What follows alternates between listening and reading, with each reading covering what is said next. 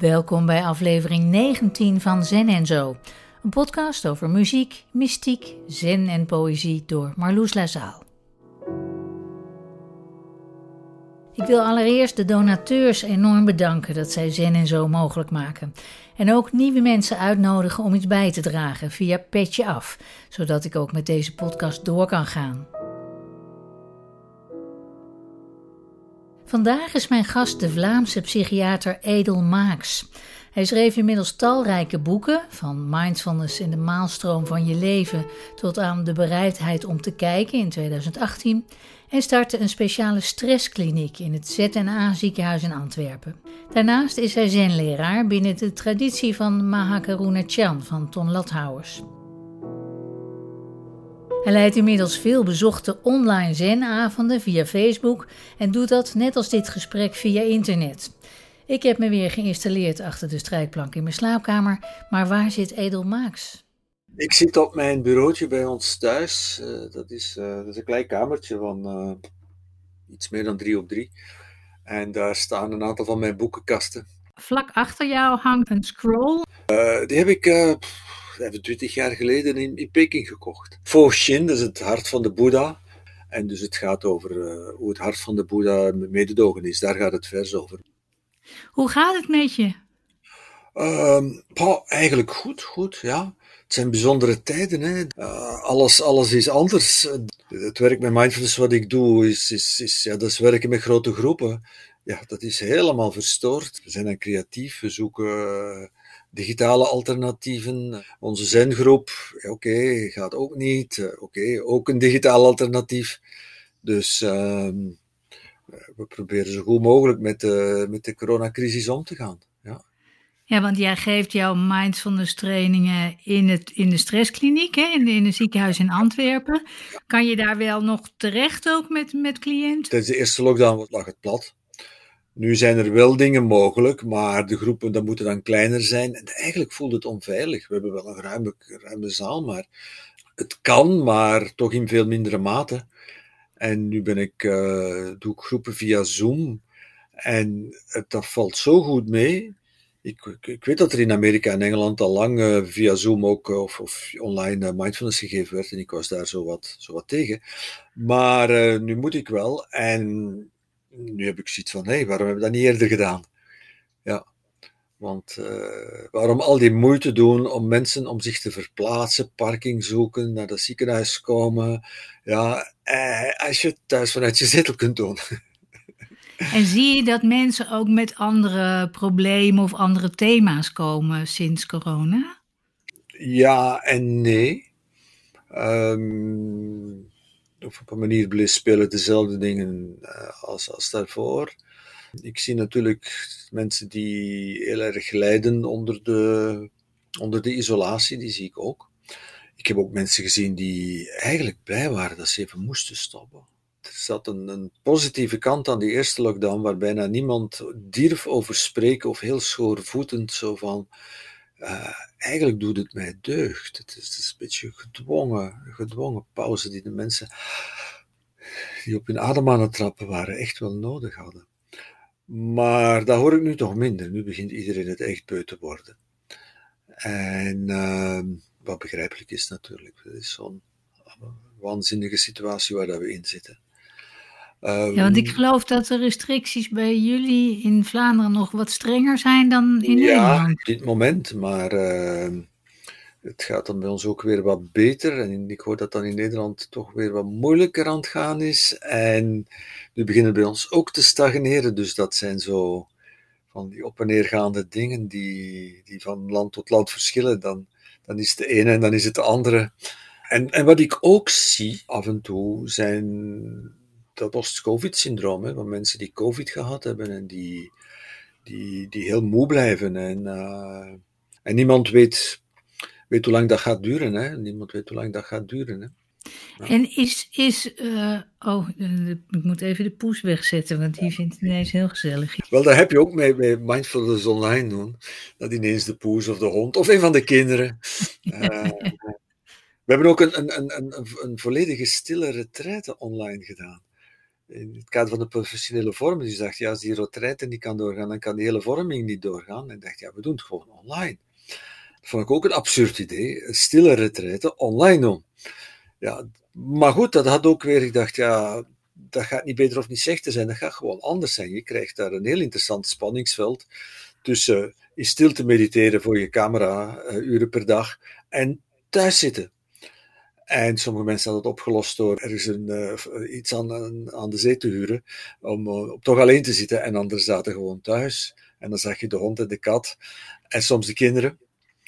En ik weet ook op een bepaald moment zei van, het is wel leuk dat er, dat er kinderen meedoen af en toe. En toen zei ik ineens op andere plaatsen van de hoek nog een aantal kinderen komen wuiven van, uh, ja, we zitten hier ook, maar we...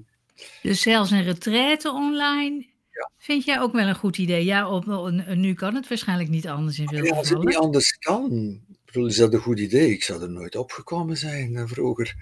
Ik zou dat absurd gevonden hebben. Wat ik wel mooi vind, is zo de, de veerkracht van de mensheid.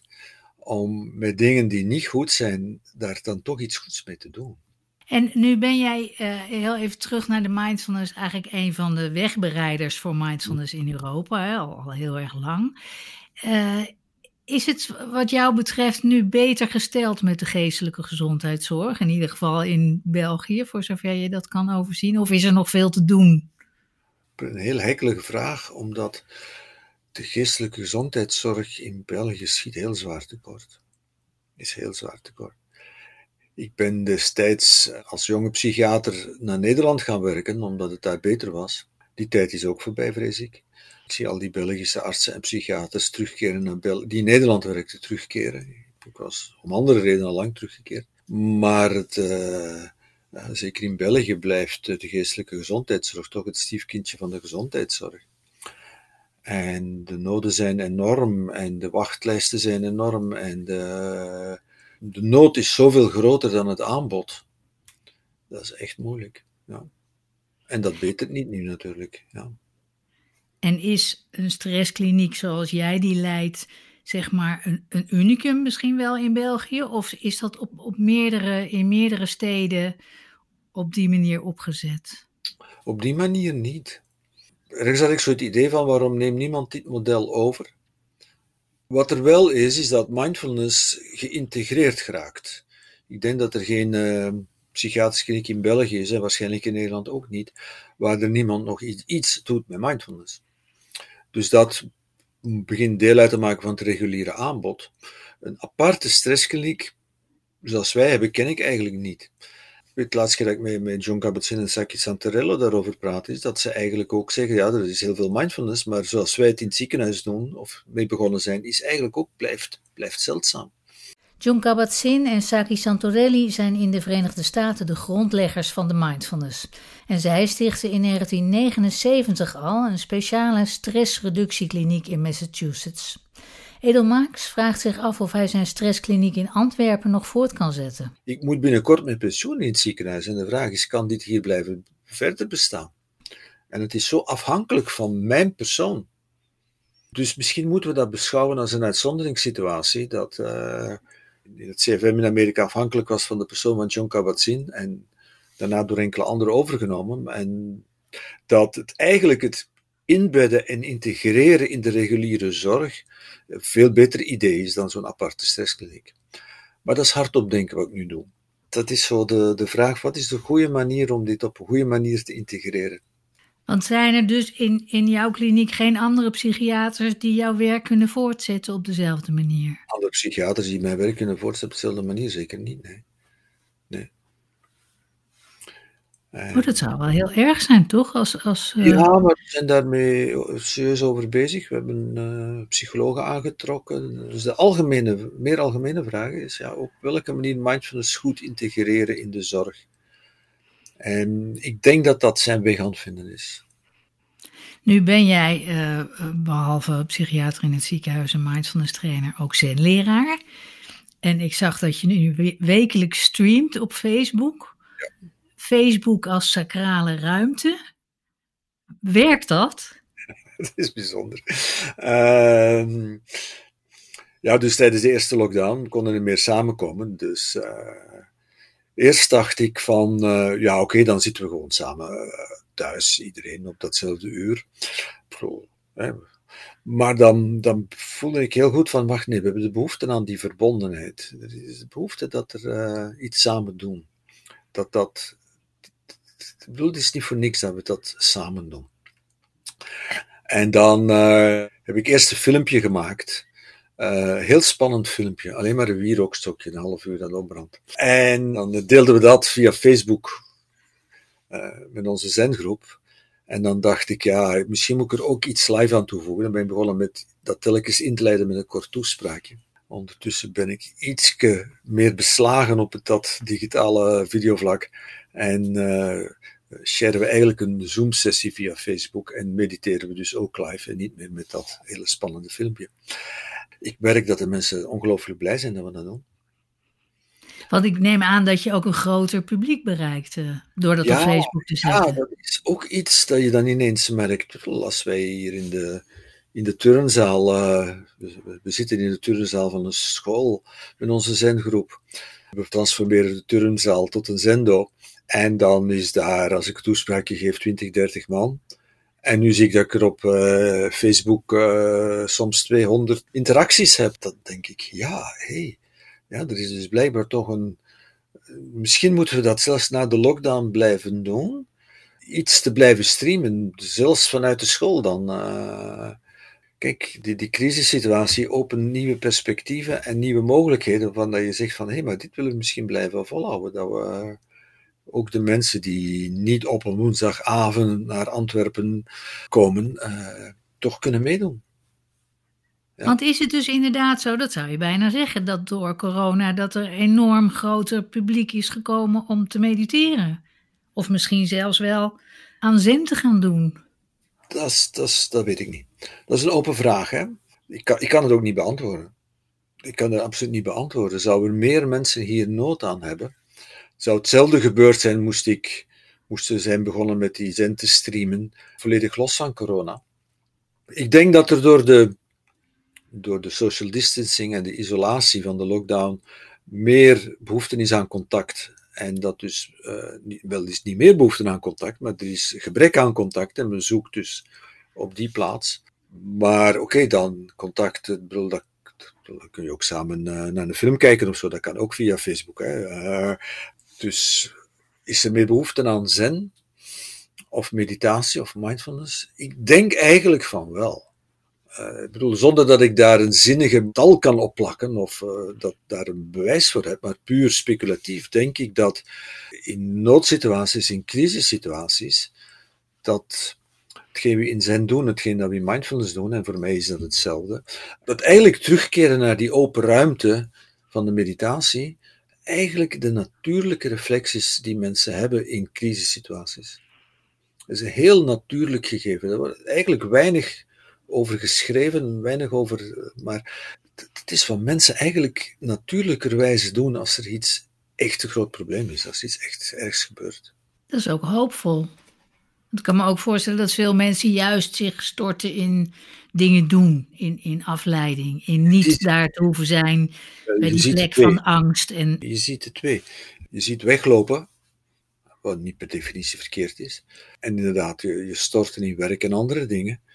Maar op het moment dat dat niet meer werkt, ja, op het moment dat uh, alles je ontnomen wordt, en dat is een zin uit, uh, uit de Sutra van Kuan Yin in de vertaling dat we zingen, blijft op dat moment niks anders over dan, ja, loslaten, openkomen. Je hebt gewoon niks anders meer.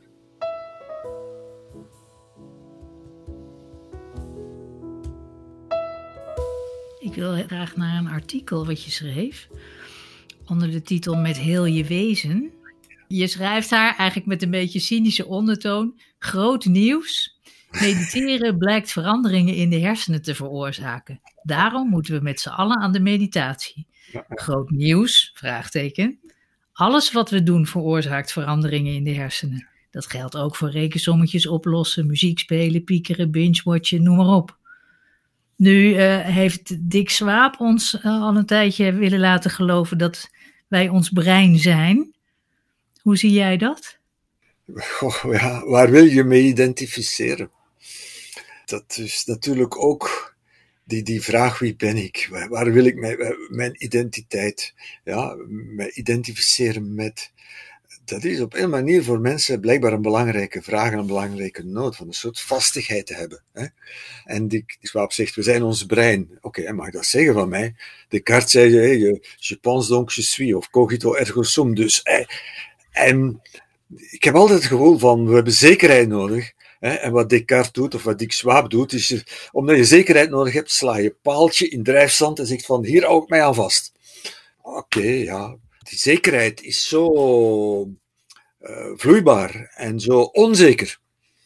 En zo labiel. En, en toch hebben ze nodig. En dat is iets wat zo de laatste jaren voor mij eh, ook in, in, in, wat ik vertel, zo een thema geworden is, is die, dat spanningsveld waar we, iedere mens in leeft, waar wij als mensheid in leven, tussen die behoefte aan zekerheid en het feit dat er geen zekerheid is. En ja, dan zeg je ja, natuurlijk, dat is wat de Boeddha zei met eh, de drie kenmerken van de werkelijkheid. Ja, vergankelijkheid en niet zelf en lijden. Om, om, de werkelijkheid is onbevredigend. Dus ja, dat is de, de platte realiteit, dat het niet zeker is. En toch hebben we, ik wil zekerheid. Ja, ik ben, ja, ik ben mijn hersenen. Ik ben toch veel meer dan mijn hersenen. Pak mijn hersenen, leg die hier op tafel. Bro, het is gedaan. Ja, zelfs dan zou je ze kunnen in leven houden met, in, een, in, een, in een ringeroplossing. Ik bedoel, hersenen kunnen niks. Natuurlijk zijn hersenen belangrijk, maar mijn nieren zijn ook belangrijk. Zonder nieren ga ik ook dood en zonder hart ga ik ook dood. En mijn huid kan ik niet missen. Ik bedoel, ik ga dood als mijn huid te, te zwaar beschadigd is. Dus het is niet veel dat we kunnen missen. En nu schrijf je ook, vond ik heel interessant, Aziaten zullen zich eerder met hun hart vereenzelvigen dan met het brein. Ja, ja, ja Hoe komt dat eigenlijk? Hoe dat komt, heb ik geen flauw idee. Het, uh, het, bijvoorbeeld het Chinese woord Shin, het onderste karakter hier, uh, de, de scroll die achter mij hangt, Shin, is, uh, is eigenlijk een, een, zelfs een pictogram van een hart, maar het betekent ook geest. En dat is dus een neiging dat wij hebben om ons met onze hersenen te identificeren waar dat uh, andere culturen een neiging hebben om zich met hun hart te identificeren. Heb, iemand heeft mij ooit verteld, een Japanoloog, dat, het, uh, dat dat de reden is dat het, harttransplantatie in Japan bijzonder moeilijk is. Dat is alsof ze ons een hersentransplantatie zouden aanpraten.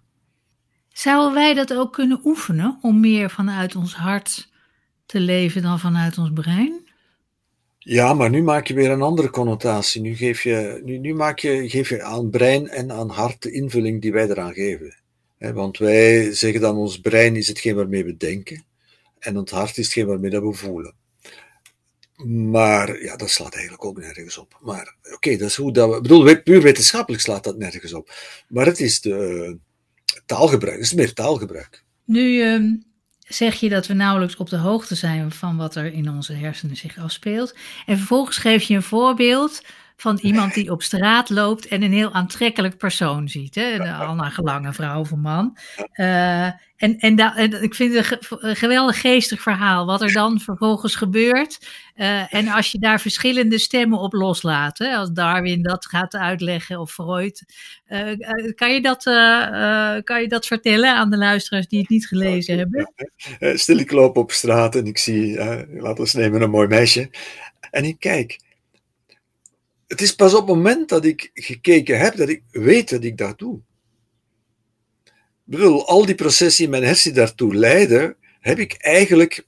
Enfin, wie is ik nu? Degene die dit zegt. Ja, ik noem dat in die tekst ook de woordvoerder. Degene die zich in staat is om van taal te bedienen. Die woordvoerder merkt dat pas op op het moment dat ik als persoon dat gedaan heb. En uh, heeft eigenlijk geen toegang tot dat proces dat daartoe geleid heeft. En wij hebben erg de neiging om ons met die woordvoerder te identificeren. Ook Descartes, ik denk dus ik ben, dat is degene die denkt in woorden. En daar, daar identificeren we ons dan mee. En die woordvoerder, we zijn er zo mee geïdentificeerd dat die, zich, dat, dat die woordvoerder zich eigenlijk bijna beledigd voelt als hij merkt dat er iets aan, aan zijn controle ontsnapt is. Ik, ik vergelijk het met de woordvoerder van een bedrijf die denkt dat hij de CEO is. En inderdaad, dan zeg ik, ja oké, ik, ik, merk dat ik dat meisje zie. En dan iemand, als iemand mij dan vraagt, waarom, waarom doe ik dat? dan gaat die woordvoerder natuurlijk, ja, die, die begint een verhaal te verzinnen. Ja, want die is de woordvoerder, dus die moet daar een uitleg voor hebben. Waarom doe je dat? En dan uh, zeg ik, ja, maar stel dat je dat een Darwin vraagt, die gaat zeggen, ja, dat doe je omdat je wil voortplanten. Uh, wat blief? ik wil mij helemaal niet voortplanten, wat is dat nu? En dan zou Freud kunnen zeggen van, ja, maar dat is weerstand dat je dat niet wil zien, je moet die psychanalyse. Um, en zo heb je al die verhalen, ja, en de reden waarom ik het op die manier vertel en er een grappig verhaal van maak, is om te zeggen, die woordvoerder, waar we ons zo, zo nodig willen mee identificeren, die heeft eigenlijk niet veel macht. Die is eigenlijk, uh, ja, ja, dat is de woordvoerder, ja. die mag er zijn. Die, heeft bestaansrecht, hè. die heeft een belangrijke rol. Hè. Dat is, uh, het is niet dat daar iets mee mis is, maar het is maar zo'n klein stukje van wie dat we zijn. Als we iets zijn, is het heel ons wezen, maar dat is geen antwoord, want dat is onbenoemd of onbestemd. Het is bijna tautologie, we zijn ons wezen. Wezen is een synoniem van zijn, dus uh, ja. Toch kan ik me voorstellen dat voor de meeste mensen is dit niet echt een uh, bevredigende conclusie. Tuurlijk is het niet Want. Je, je, wilt je heel graag juist identificeren met, met uh, bepaalde gedachten of, of constructies over jezelf. Absoluut, ja. Dus dat is niet bevredigend. Maar goed, dat is de, dat zou je kunnen zeggen, van de drie kenmerken van de werkelijkheid waar de Boeddha over spreekt, is de eerste dukkha. En dat zou je kunnen vertalen als het is niet bevredigend. Nee, dit is niet bevredigend.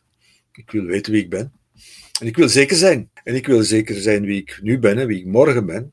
En er is niemand die ik mij kan garanderen dat ik morgen nog leef, om maar iets stoms te zeggen. Nee, dus, dus je concludeert, hè, er is geen centraal zelf. Uh, maar wat in ons is het dan dat uh, beslissingen neemt, uh, al of niet een religie gaat aanhangen, gaat mediteren. Oké, okay, wel. En dat weet, dat weet Schwab natuurlijk ook, dat dat soort dingen. Kijk, onze hersenen zijn eigenlijk een, een tussenstap tussen input en output. Er komt informatie binnen en er gaat actie naar buiten. En het zenuwstelsel coördineert dat.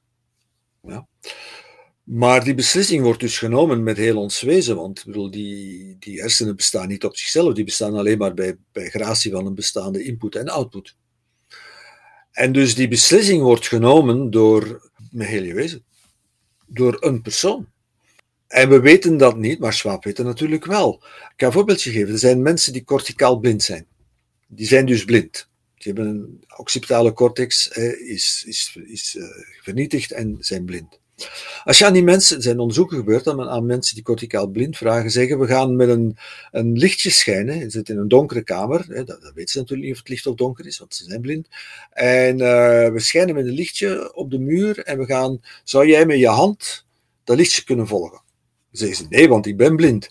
Oké, probeer toch maar. Die doen dat feilloos omdat het zien van dat licht en het volgen daarvan gebeurt op een heel andere plaats in de hersenen dan die uh, occipitale cortex. Alleen het weten dat je dat ziet en weten wat je ziet, daarvoor heb je die cortex wel nodig. En dat is natuurlijk bevreemdend, want we hebben de neiging om onszelf te identificeren met een soort centrale kern die we zijn. Maar weet je, ja, gewoon alleen er iemand een reflex, een kniepeesreflex. Je knie gebeurt, je been beweegt zonder dat je het beweegt. Ja, wie heeft het dan bewogen? Ja, ik niet. ja, wie dan wel? ja, dus dat is, zelfs dat een kniepersplex, als je het de eerste keer voelt, is bevreemdend. Dat soort dingen doorbreekt dat idee dat we hebben van een soort centraal georganiseerd zelf te zijn. En dat is ook de reden dat het neurologisch argument voor het feit dat er is geen centrale, dat er, dat er geen vrije wil is, omdat er is nergens een centrum dat de bevel geeft, of toch geen centraal iets dat het bevel geeft. Maar natuurlijk, waaraan ben je dan wel onderworpen? Je bent wel natuurlijk wel een autonoom wezen in zijn geheel. En als we even teruggaan naar waar de vraagstelling mee begon, waarom is het niet behulpzaam om die veronderstelde verandering in de hersenen als je gaat mediteren, daar ging het even over, te gebruiken als motivatie? Oh, dat doen we. Ik zeg niet dat dat niet behulpzaam is. We doen dat. Dat hoort er gewoon bij. Maar het is niet alleen maar dat. Dus misschien heb ik een, een reden, verhaal van waarom ik ga mediteren. Mijn woordvoerder heeft daar een uitleg voor. Oké, heel goed, dat is zijn job. Maar als ik op mijn kussen zit, er is meer dan dat. En wat ik uitnodig is om daar te zitten met heel je wezen. En ook dat te weten dat je daar zit met heel je wezen. En dat het meer is dan alleen maar je hersenen of dit of dat. En natuurlijk is het interessant dat het iets met je hersenen doet. Het is verschrikkelijk interessant, dat hersenonderzoek. Ik vind dat een van de meest interessante ontwikkelingen in de, in de geneeskunde, in de, in de wetenschap, die in de geneeskunde. Want medisch staan we nog nergens. Ik ken geen enkele, op dit moment geen enkele courant gebruikte uh, toepassing daarvan. Uh, dus daar zijn we nog niet. Maar dat, hopelijk gaat dat wel komen. Misschien gaat dat binnen 50 jaar uh, echt een heel aantal dingen in de psychiatrie en de neurologie totaal veranderd hebben. Laat ons hopen dat mensen daar baat aan hebben. Zou jij jezelf een religieus mens noemen? Oh my god. oh, ik kreeg gisteren nog van iemand, een goede vriendin, een artikel toegestuurd met als titel is Mindfulness religieus. En ik ben het zo beu. ik heb daar ook aan meegedaan hoor, aan die vragen, aan die discussies. En dat heeft alleen maar, bedoel, hoe kies jij om, om religie te definiëren? En ik heb mezelf altijd een religieus mens genoemd. Maar ik merk dat mensen heel andere, sommige mensen heel andere definities van religie hebben. En dat ben ik absoluut niet. Als ik lees wat Daniel Dennett, eh, hoe dat die religie definieert, als het, ik weet het niet meer woordelijk van buiten, maar het gaat over het zijn systemen voor hem die, uh, waar mensen op gezag dingen over aannemen van een uh, opperwezen. Daar heb ik echt niks mee. Als dat religieus is, dan ben ik absoluut niet religieus. Ja? Ik heb ooit in een van mijn boeken, maar ik heb, daar al zet ik er vraagtekens bij. Ik, ik relativeer het op het moment dat ik het schrijf. Ik zeg, maar dit boek doen we het vanuit de aanname ja, dat openheid de essentie, het wezen is van religie. Maar ik weet dat ik dezelfde fout maak als iedereen die zegt: dit is de essentie van religie. Dus vanuit deze aanname zijn we hier aan te redeneren. En dan, dan vind ik mezelf een religieus mens, absoluut. Maar het is maar hoe dat je het wilt definiëren. Nou ja, ik weet niet, misschien, misschien slaat dat nergens op, maar ik denk zelf, want ik ben, ben wel religieus opgevoed bijvoorbeeld, in allerlei tradities door elkaar, zowel katholiek als uh, gereformeerd, en, uh, maar nooit op een vervelende manier. Dus ik heb al die verhalen meegekregen. Dat vind ik eigenlijk wel een verrijking. Uh, ik heb daar verder geen last van. Ik heb me daar ook niet aan hoeven te ontworstelen of zo. En ik merkte wel dat ik uiteindelijk bij de zen, weliswaar in een hele andere vorm, maar dat ik me ook weer thuis voelde, omdat ik toch ergens weer in een religieuze zanga terecht was gekomen. En dat, dus dat was een soort ja, misschien een soort fijne eh, iets van herinnering en thuiskomen en mee opgevoed zijn. En nou ja, zo. Dus, uh, nou, dus ik was benieuwd, want jij bent volgens mij ook religieus opgevoed, toch? Ja, ja. Nee, ik bedoel, ik vind jouw verhaal heel herkenbaar. Ik ben katholiek opgevoed. Niet te rigide katholiek. Ik had, uh, bedoel, ik merkte dat de, de mensen rond mij, mijn, mijn klasgenoten, waren in uit families die veel rigoureuzer katholiek waren. Maar op een bepaald moment heb ik dat ook helemaal afgezworen. Van, dit is flauwekul, uh, dit is nonsens, dit slaat nergens op. Maar ik was wel iets kwijt. En ik heb het dan inderdaad in de zin teruggevonden. Ja, en dat was een enorme opluchting dat ik het terugvond. Het was echt een bewuste zoektocht naar, ik ben iets kwijt en ik weet niet wat. En ik heb het dan in de zen teruggevonden. En uh, dus ik was blij dat ik weer, weer, weer een vorm had. En, en, en, iets, ja. En toen heb ik een tijd gedacht, zijn is veel beter dan de katholieke kerk. Tot ik alle problemen van zen zag. En alle problemen van het boeddhisme leerde kennen. En dacht ja, het is allemaal juist hetzelfde. Maar het is voor mij wel duidelijk wat, hoe langer, voor mezelf hoe langer hoe duidelijker, wat, wat voor mij hierin wezenlijk is. En wat ook duidelijk is, dat dit gewoon algemeen menselijk is. En dat het feit dat ik het kwijtgeraakt was of niet meer vond in het katholicisme waar ik opgevoed was, en wel terugvond in Zen, dat is nu toevallig mijn weg. En ik hoorde langs iemand vertellen over een Chinees die het boeddhisme afgezworen had en het in de katholieke kerk gevonden had. En denk ik, ja, dat is hetzelfde verhaal als het mijne. Maar gewoon met andere, andere pionnen. Nu komt kerst eraan, bijvoorbeeld. Uh, als ik me nou voorstel dat ik een hele uh, zen-kerst zou vieren, waarvan ik overigens niet precies weet hoe dat er dan uit zou zien, maar in ieder geval iets zonder kindje Jezus, om nou maar zo te zeggen, dat vind ik dan toch kaal. Maar dat is heel privé hoor. Ik heb dan, met kerst heb ik altijd naast uh, zitten en heb ik altijd een beetje behoefte aan het verhaal of aan het, aan het sprookje. Ja, dat is wat ik mij, mij realiseer. Al die verhalen en ik had vroeger het gevoel, zijn juiste verhalen zijn, zijn slechte verhalen. Zijn, uh, niet allemaal, maar heel veel van die verhalen zijn mooie verhalen. Dus dat kerstverhaal, ja, als je dat niet te letterlijk neemt en niet uh, denkt dat dat zo nodig allemaal historisch moet zijn en al die dingen, ja, dan is het toch een mooi verhaal. Ja, van iets nieuws wat geboren wordt. Dat is toch wel prachtig. Ja, dus een mooi verhaal. Dus als je die dingen als verhaal kunt zien, dan zijn dat mooie verhalen van de mensheid die uitdrukking geven aan die openheid, aan dat niet vastzitten aan die zekerheid en die ons die ruimte geven om ook die onzekerheid die inherent in ons leven op een goede manier in te bouwen. En nu geef ik er weer woorden aan. Het is weer een verhaal, niet meer dan een verhaal.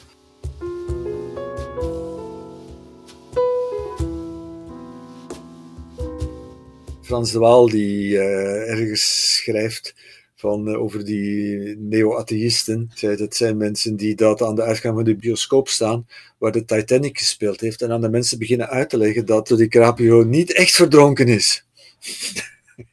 dat vind ik een schitterend beeld. ja. Ja, want je schrijft ook in een ander artikel. Een theoloog zei mij ooit in een pleidooi voor religie dat mensen nu eenmaal behoefte hadden aan illusies. Ik herinner me dat die zin bij mij aankwam als een persoonlijke belediging. Ook al ging het helemaal niet over mij persoonlijk. Ja, ja. ja dat kwam echt, ik was echt gechoqueerd toen. En dat is lang geleden hoor, ik was nog student. Hè. Ik weet nog waar, eh, waar het was en met wie het was. En dat was iemand die aan het doctoreren was in theologie.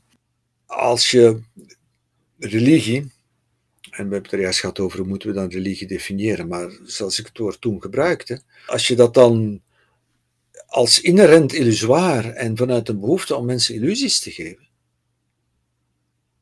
Ja, dat, dat, dat, ja, nee.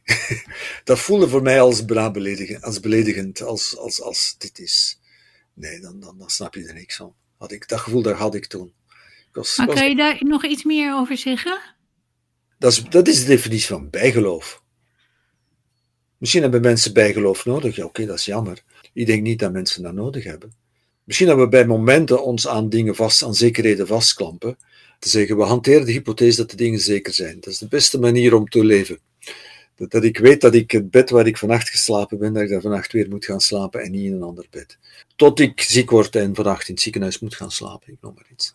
Maar we moeten op een manier ook beseffen dat dat toch inherent onzeker is. En dan is de vraag, hoe gaan we om met die fundamentele onzekerheid van het leven? En niet met illusies. Want illusies die zijn dan niet waar. Dus die kunnen een tijd onze angst wegnemen. Maar natuurlijk, als je angst wegneemt bij iemand met een, met een illusie, dat werkt eventjes, maar dan begint het toch weer te knagen. En op een bepaald moment word je heel fanatiek en dan krijg je echt fundamentalistische tot en met uh, terroristische toestanden. Alleen maar om die angst te bestrijden met een illusie die niet houdbaar is en alleen maar meer angst oproept. Is dat te volgen? Dat is te volgen. En ondertussen denk ik nu ineens, het schiet me zo te binnen, als ik bijvoorbeeld aan de figuur van Kuan Yin denk, hm? en ook bijvoorbeeld in hoe uh, liefdevol en bloemrijk uh, iemand als Ton Lathouwers daarover kan praten, dan zie ik daar toch ook uh, een, een, een, grote overeenkomst met, met de katholieke Maria-figuur. En dat is natuurlijk ook een, een vorm van illusie, waar je, gelooft in iets of iemand wat, wat er altijd is en wat, waar je terecht kan en die compassievol is. En wat niet erg is, dat, ik, vind, ik vind dat heerlijk. Ik ben blij dat er een kwanjin is.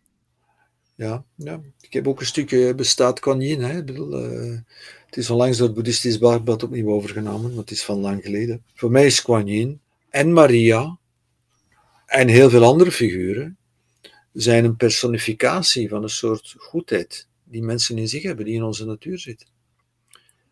En uh, dat heeft niks te maken met geloven. Als je ziet die, die rol van Kuan Yin in die teksten, ja, dat is aan de ene kant hè, personificatie van een mateloos mededogen en een personificatie van een mateloze openheid. Wat, en als ik dan nu kijk naar de, de, de, de Sutra van Kuan Yin, zoals hem door de Lattauers vertaald of hertaald is, hè, waar dan staat als alles je ontnomen wordt, als je achtervolgd wordt door angst, neem dan je toevlucht tot Kuan Yin. Dat wat je daar straks ook zei, van dat is die, die, die natuurlijke openheid, is een natuurlijke toestand is waar mensen naar terugkeren als alles instort, als je wereld instort. Dat is de titel van een boek van Pema Chodron, dat gaat er ook over. Als de zaken uit je handen vallen, als, als alles wegvalt, blijft er die openheid over. En dat is wat ik begrijp met toevlucht nemen op Kuan Yin. En als je zegt, ik, neem, ik geloof in het bestaan van Kuan Yin, en dan, uh, dan maak je een illusie, dan, dan, dan, dan zit je weer in dezelfde kramp. Dus het schiet me nu te binnen, ik neem een boek van Emitan, wat een stukje autobiografisch is, waar ze vertelt dat de tafel bij hun thuis kwikkelde een beetje. En haar moeder had iets onder de tafelpot uh, gestoken om de tafel te stabiliseren. En dat bleek de Bijbel te zijn. Haar moeder was van haar uh, geloof gevallen toen uh, haar broertje gestorven was. En dat is natuurlijk heel erg, maar als je denkt dat je geloof je gaat behoeden voor het feit dat er zoiets erg gebeurt, dat er iemand sterft, ja, dan is het een bijgeloof. En dan uh, is het misschien maar goed dat je dat afzweert en dat je dat, uh, die, die Bijbel onder de tafelpot steekt. Maar misschien kun je die Bijbel of eender welk ander verhaal ja, ook op een andere manier interpreteren. En hoef je hem niet onder de tafelpot te steken. Dat is een desillusie, maar een desillusie is heel positief. Hè? Wat heb je in godsnaam aan illusies? Eigenlijk kun je illusies beter kwijt zijn dan, uh, dan rijk. Nou, daar ga ik nog eens over nadenken. het is een beetje een woordspeling, dat we een desillusie altijd als iets negatiefs zien. Maar er zit iets heel positiefs in een desillusie. Want het, uh... Wat me te binnen schiet, denk ik, het is toch ook fijn om af en toe... Maar goed, dat is natuurlijk wel uh, een soort escapisme. Dat je af en toe gewoon even in een, in een fijne sprookjeswereld wil vertoeven. Waar het misschien niet allemaal waar is, maar waar wel fijn is. Oké, dat is fijn, hè? Ja. Maar dat is maar af en toe even, hè? Dat wordt ons maar af en toe even gegund. En laat ons dat af en toe even doen. Dat is gewoon leuk. Maar als je denkt dat dat de werkelijkheid is, als je denkt dat de Efteling de werkelijkheid is, ja, is niks tegen de Efteling. Maar af en toe even, ja, is geweldig. Laat ons naar de film gaan. Hè? Af en toe even, je denkt dat je, lijf reageert dat het allemaal waar is. Ja, omdat je daar, ja, je wordt meegesleept. Dat is ook een goede film. De muziek zorgt daarvoor, alles zorgt daarvoor. Je wordt daarin meegesleept. En dat, uh, ja, hè, je hebt je zakdoek nodig, want bedoel, het is allemaal niet echt. Er staat weer bij acteren voor de camera. Nee, ja. Over muziek gesproken? Ja, dat is een vaste vraag in, ja, ja, in Zen en zo. Met welk muziekstuk zou je de luisteraars uh, de komende weken willen laten verpozen of niet? Of juist wakker maken? Of, uh... Ja, ik, ik, ik, ik, ben een enorme muziekliefhebber. Ik luister heel veel naar muziek. Ik ben uh, een paar jaar geleden opnieuw begonnen met muziekschool te volgen, omdat ik... ik zei altijd, ik heb van mijn, mijn hobby mijn werk gemaakt in de mindfulness. Maar op dat moment realiseerde me dat ik geen hobby meer had. Dus nu heb ik opnieuw een hobby. Heb ik opnieuw iets waar ik niet goed in ben, waar ik moet voor oefenen en uh, zit op te zogen. Maar ik vind het een ongelooflijk leuk en het, heel mijn, mijn visie op muziek is aan het veranderen. Ik luister op een compleet andere manier naar muziek. Ik hoor muziek op een andere manier. Het is een enorme verrijking. Op het moment dat je mij dat vroeg, was ik toevallig op dat moment aan het luisteren naar Charles Mingus. Wat ik een, een echt, echt een van de absolute groten van de, van de jazzmuziek vind. Bassist, maar ook als orkestleider, uh, als bandleader. En toen kwam ik, uh, was ik bij dat stukje van uh, Don't Let It Happen Here. En toen dacht ik, ja, is dat nu een goed antwoord op jouw vraag? Want het is niet de meest evidente muziek. En het is ook heftig, want het, gaat, het is eigenlijk heel sociaal geëngageerd. Het gaat over je verzetten tegen mistoestanden. Maar ik vind dat het ook heel belangrijk is om te beseffen dat dat is ook een van de valkuilen van religie en zen, dat het uh, een soort tranquillisme wordt. En een soort, voor mij roept zen ook op tot actie en de dingen doen. En niet, niet, niet akkoord gaan met dingen waar ik niet mee akkoord kan gaan. En in die zin vind ik wel heel met die rauwheid van, van Charles Mingus en de, de heftigheid van zijn muziek en de goede jazz die erin zit. Ik vind het wel, wel mooi. Het staat heel erg in contrast bij alle vooroordelen tegenover zen, dus dat vind ik ook heel goed. Dan begin ik met een stukje en dan doen we de rest van het stuk, zet ik een beetje aan het eind van het programma. En dan kunnen mensen even eraan wennen ook. Want ja, het is best een, het is een pittig stuk. Uh... Het is niet de meest toegankelijke muziek.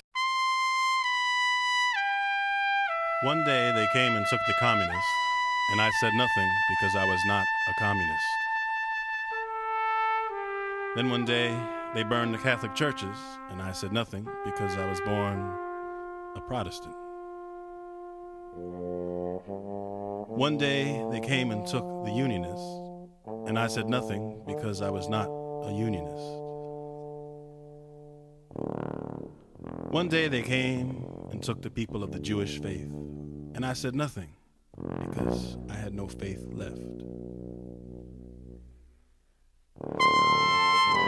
Then one day they came and took me, and I could say nothing because I was as guilty as they were for not speaking out and saying that we all have a right to freedom.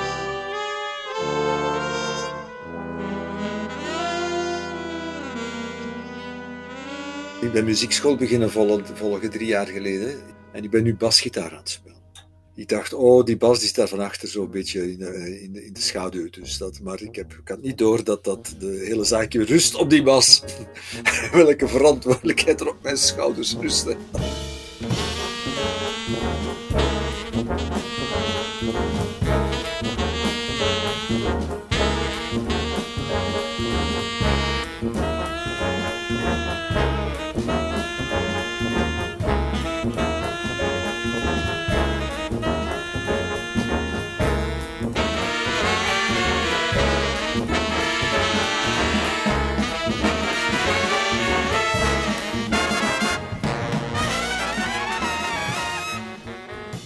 Hoorde een gedeelte uit Don't Let It Happen Here van de Mingus Big Band van het album Blues and Politics.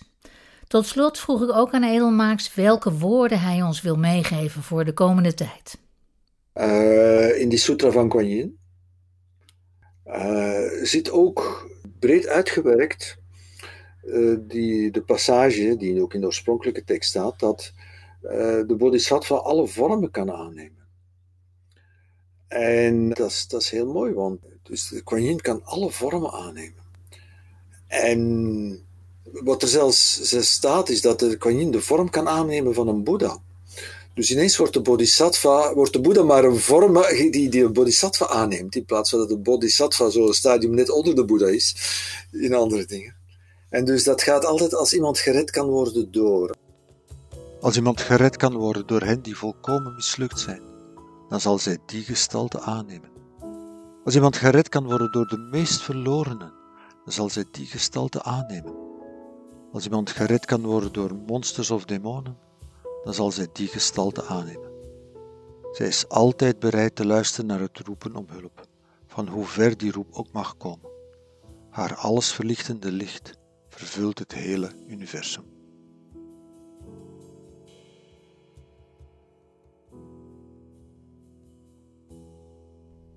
Je hoorde psychiater en zijn leraar Edelmaaks. Al zijn activiteiten zijn gebundeld op de website levenindemaalstroom.be. Mijn naam is Marloes Lazaal en als je het een leuk gesprek vond, scroll dan naar beneden en geef zoveel mogelijk sterretjes in je podcast-app, zodat nieuwe luisteraars ons makkelijker kunnen vinden.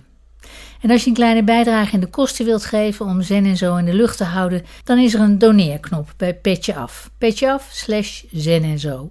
Mailen kan naar info.marloeslazaal.nl en kijk voor mijn muziek ook eens op mijn Spotify-pagina onder Marloes Lazaal. En voor de liefhebbers is hier nog de rest van Don't Let It Happen Here van de Mingus Big Band. Graag tot de volgende keer.